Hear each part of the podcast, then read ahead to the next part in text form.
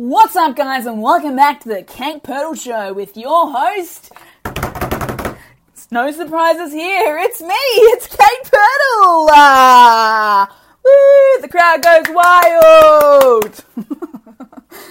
I entertain myself way too much.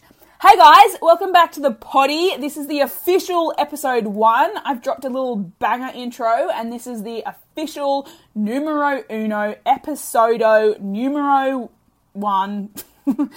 and I am so excited because I did a poll over on my IG at Kate Purtle. Go check her out to ask what you guys were interested in hearing. And considering that it is the 17th of December in 2019, 3:27 p.m. on the afternoon of a Tuesday, you guys were interested in knowing about New Year's resolutions, and so today I'm going to share with you why I think New Year's resolutions are absolutely bullshit, and five ways to ensure that the word that we're going to talk about that you should be calling on New Year's resolutions actually stick. So, end of a century, start of a new century, and everyone's thinking about their goals for next year. No surprises there because it's the end of the year and thinking obviously about their health habits, their weight loss goals, and what it is that they want to achieve next year. So, I have a big issue with New Year's resolutions, and one of the issues is that people think that because all of a sudden it's a new year, that miraculously they're just going to be a new human as soon as the calendar year rolls around. And here's a little bit of truth for you the new year is not going to save you. You need to learn how to save yourself. So there's a stat that says like 95% of New Year's resolutions have been failed by February. And that's pretty alarming. And I think it goes to show that the um, process or methodology or intent behind New Year's resolutions really isn't there. And the reason that I believe that that is to be the case is because of a number of reasons, and I'm going to share those with you um, and just highlight why, in my opinion, they're absolutely bullshit, and then how to go about actually making change stick. So, the first thing is that most resolutions are really unspecific. So, people go into the new year with, I want to lose weight and that's kind of the only thing that they tell themselves. But the issue with that is that there's no real intent behind that statement. There's no plan outlined, there's no specifics, like you want to lose weight, awesome. By when? How much? Do you have a plan? Do you have someone to hold you accountable? Do you have a support network? Do you know what you're going to do? Do you have mini goals set out? Because um, when you set a goal or when you set an intention, it has to have backing. It has to have a plan. It has to have little milestones to achieve because no outlandish big statement like lose weight without backing is going to be achievable. The next thing is that January 1st, in my opinion, is actually a fucking terrible day to begin. So, particularly in Australia, people like to partizzle and partying on New Year's Eve is massive here, and people get fucking shit faced. Good for them. But then they wake up on January 1st. It's a brand new spanking year. It's a brand new bloody day. But more importantly, this year, it's a brand new century. And people focus on changing their life on the 1st of January when in reality they're actually going to be hung as a fucking kite. For anyone who's un- not Australian, that means hungover, very, very hungover. And they're going to be wanting to eat greasy food and sleep all day. So the fact that the calendar year just like miraculously rolls around and you're relying on yourself to completely change your life in that one day when you're hungover is really unrealistic. Hence why I believe January 1st is a really shitty day to actually try to change your life. The next one is that you're actually in holiday mode. You're on holidays, well, most likely on holidays, and you're not at work. So there's no routine. You're in holiday mode. You're drinking, maybe, probably. Um, you're eating holiday food, which means there's not too much care as to what it is that you're putting in your mouth. Now, obviously, I'm very generally speaking. If this is not you, don't be offended. Um, this is very generally speaking for the Australian population. And so, without routine and without structure, and with mentally being in holiday mode, um, there's a lot more flexibility there. And so, starting a New Year's resolution, in inverted commas, or a goal in that first couple of days, in my opinions, is a really unrealistic expectation of yourself. The next thing is that a lot of people expect to change their entire life in one day. So you set this big grand plan to lose weight, and suddenly, because it's a new year, you think you'll be able to start eating better, getting up earlier, going to the gym, eating more vegetables, being more positive, sleeping better all at once, as soon as the clock strikes midnight and the 1st of January is upon you.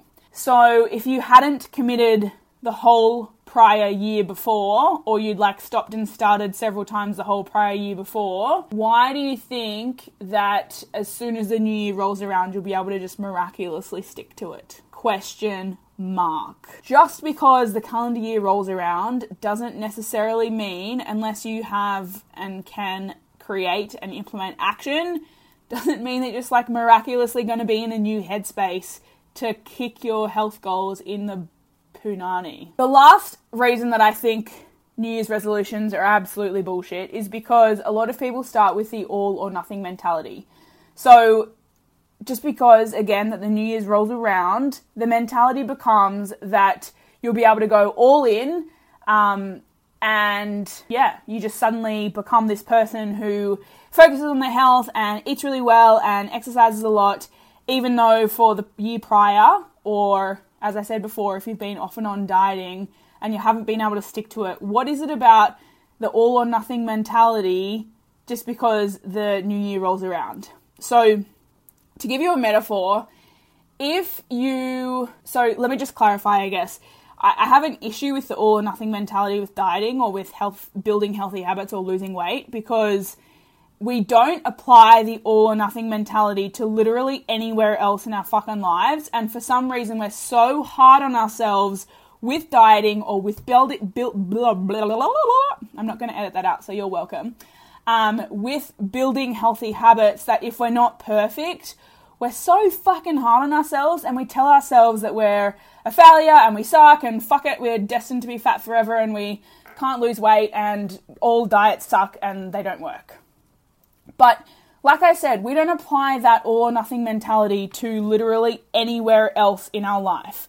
So if you fuck up at work, if you make an error, you don't just go and hand in your resignation. You're not like, all right, peace out, mofos, I fucked up, so I guess I don't have a job anymore.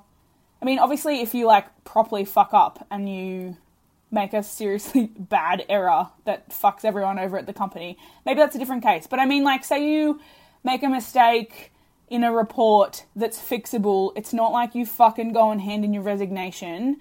No, you learn a lesson, you might get in trouble, and that will make you then be extra attentive attentive to your report next time.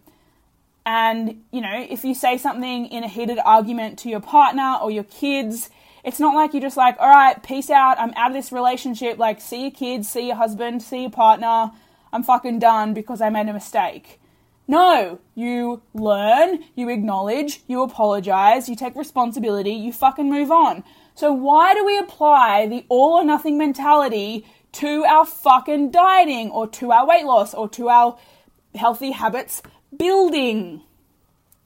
It's because we're so fucking hard on ourselves because dieting or losing weight, the only person responsible is us and it's easy to be mean to ourselves. And it's also easy to blame anything else except for ourselves. Um, and so we call ourselves pieces of shits or failures or tell ourselves that dieting doesn't fucking work or that we can't do it if we make a mistake. So if there's anything that you take from this, please take this. Losing weight does not require you to be perfect. It requires you to show up, it requires you to be consistent, and I would much rather that you were 80% 100% of the time rather than 100% 10% of the time. If you find yourself like jumping between diets or um, fucking up and then throwing in the towel, you're not going to be successful in the process. But if you make an error, take responsibility for it, you know, say you eat a meal that's like way over your calorie budget for the day, or you miss a training, like who, like you miss a training session or something, instead of throwing in the towel and telling yourself you're a piece of shit, take responsibility for it, understand what emotion was driving the food choice, or understand what was going in your life that meant that you didn't do your session, or whatever it is that you're telling yourself that you're a fuck up over. Understand what was going on, take responsibility, take accountability, and tomorrow's a new fucking day. Get back on that, excuse me, metaphorical fucking bandwagon and keep going. So the all or nothing mentality fucking sucks, and here's something to leave behind in 2019 telling yourself that you're a piece of shit because you keep fucking up with your diet. I want you to remember that there's no deadline on this. You're a human, and the only way that you fail is if you give up. I'm just going to take a moment there and let that sink in, and I'm going to repeat it. The only way that, way that you fail is if you give up. Full stop, the end. So that's why I believe that New Year's resolutions are absolutely bullshit. And yeah, the new year, just because it's a new fucking day, a new fucking year, doesn't mean that suddenly everything's going to change. So it does require work, it does require dedication, it does require you to do things that you don't want to do and do things when you don't feel like it. But unfortunately, most of the things that are good for us don't feel good. They're fucking hard and they're fucking monotonous. But if we want to live a healthier, happier life, if we want to lose the weight, if we want to feel more confident and comfortable in our own skin, then it's the hard shit and the boring shit and the monotonous shit and the fucking shit that we don't feel like doing that needs to be done. So, that is my wrap up on why I think New Year's res- res- res- resolutions are bullshit. And here are five ways to ensure that your goals for 2020 stick. So, um, let's just fuck off the term New Year's resolutions and let's utilize the word goals because goals have intent behind them, goals have plans, and goals give us something to work towards. So, my first one is be specific and make a plan. So, in order to actually achieve something, you need to have actionable steps to tick off each day to show up consistently to achieve each day to then be able to achieve a goal. So, specificity and making a plan. The next one is work out what's actually been holding you back. So, if you've been trying to lose weight in 2019 but you haven't been successful, ask yourself this series of questions. If you're driving a car, obviously don't write this down, but if you're anywhere else, um, get out your, your, notes on your phone or, your, or a pen and paper and just write these questions down so that you can then like actually get real with yourself and work out what's been holding you back. So, how long have you had the objective of losing weight? Was it all of last year? Um, why haven't you been able to commit to the process long term? And I want you to get really fucking real with yourself here. Have you been blaming others or your past or your circumstances or because you're too busy or you're too stressed? Um, have you been jumping between diets? Have you been self sabotaging? Have you been so overwhelmed and confused with all of the things out there that you couldn't commit to that? Um, or have you struggled to stick to just one thing? Have you felt like you're not worthy of change? Or have you been sabotaging your efforts? So, working out what the root cause of what's holding you back is essential. So, sit down with your journal, like I said, and get real with yourself because self awareness is the first step to change. And a lot of us fucking pussyfoot around getting real with ourselves and getting honest with ourselves, and that gets us literally nowhere. So become really aware, be honest with yourself, and then work out what it is, and then work out the solution to that struggle. The next one, in counter argument to uh, the all or nothing mentality, focus on changing one thing at a time. So, as I shared very passionately before, the all or nothing mentality is fucking shit and will literally get you nowhere. If you focus on changing one thing, it will allow you to build a habit, make that habit sustainable, make it something that will stick, make it a non negotiable, and then you can add things over time. So, um, if you're wanting to lose weight, obviously a really great place to start is with your nutrition. So start recording what you're eating every day. And again, self awareness is fucking key. Be really honest with yourself about what you're putting in your mouth.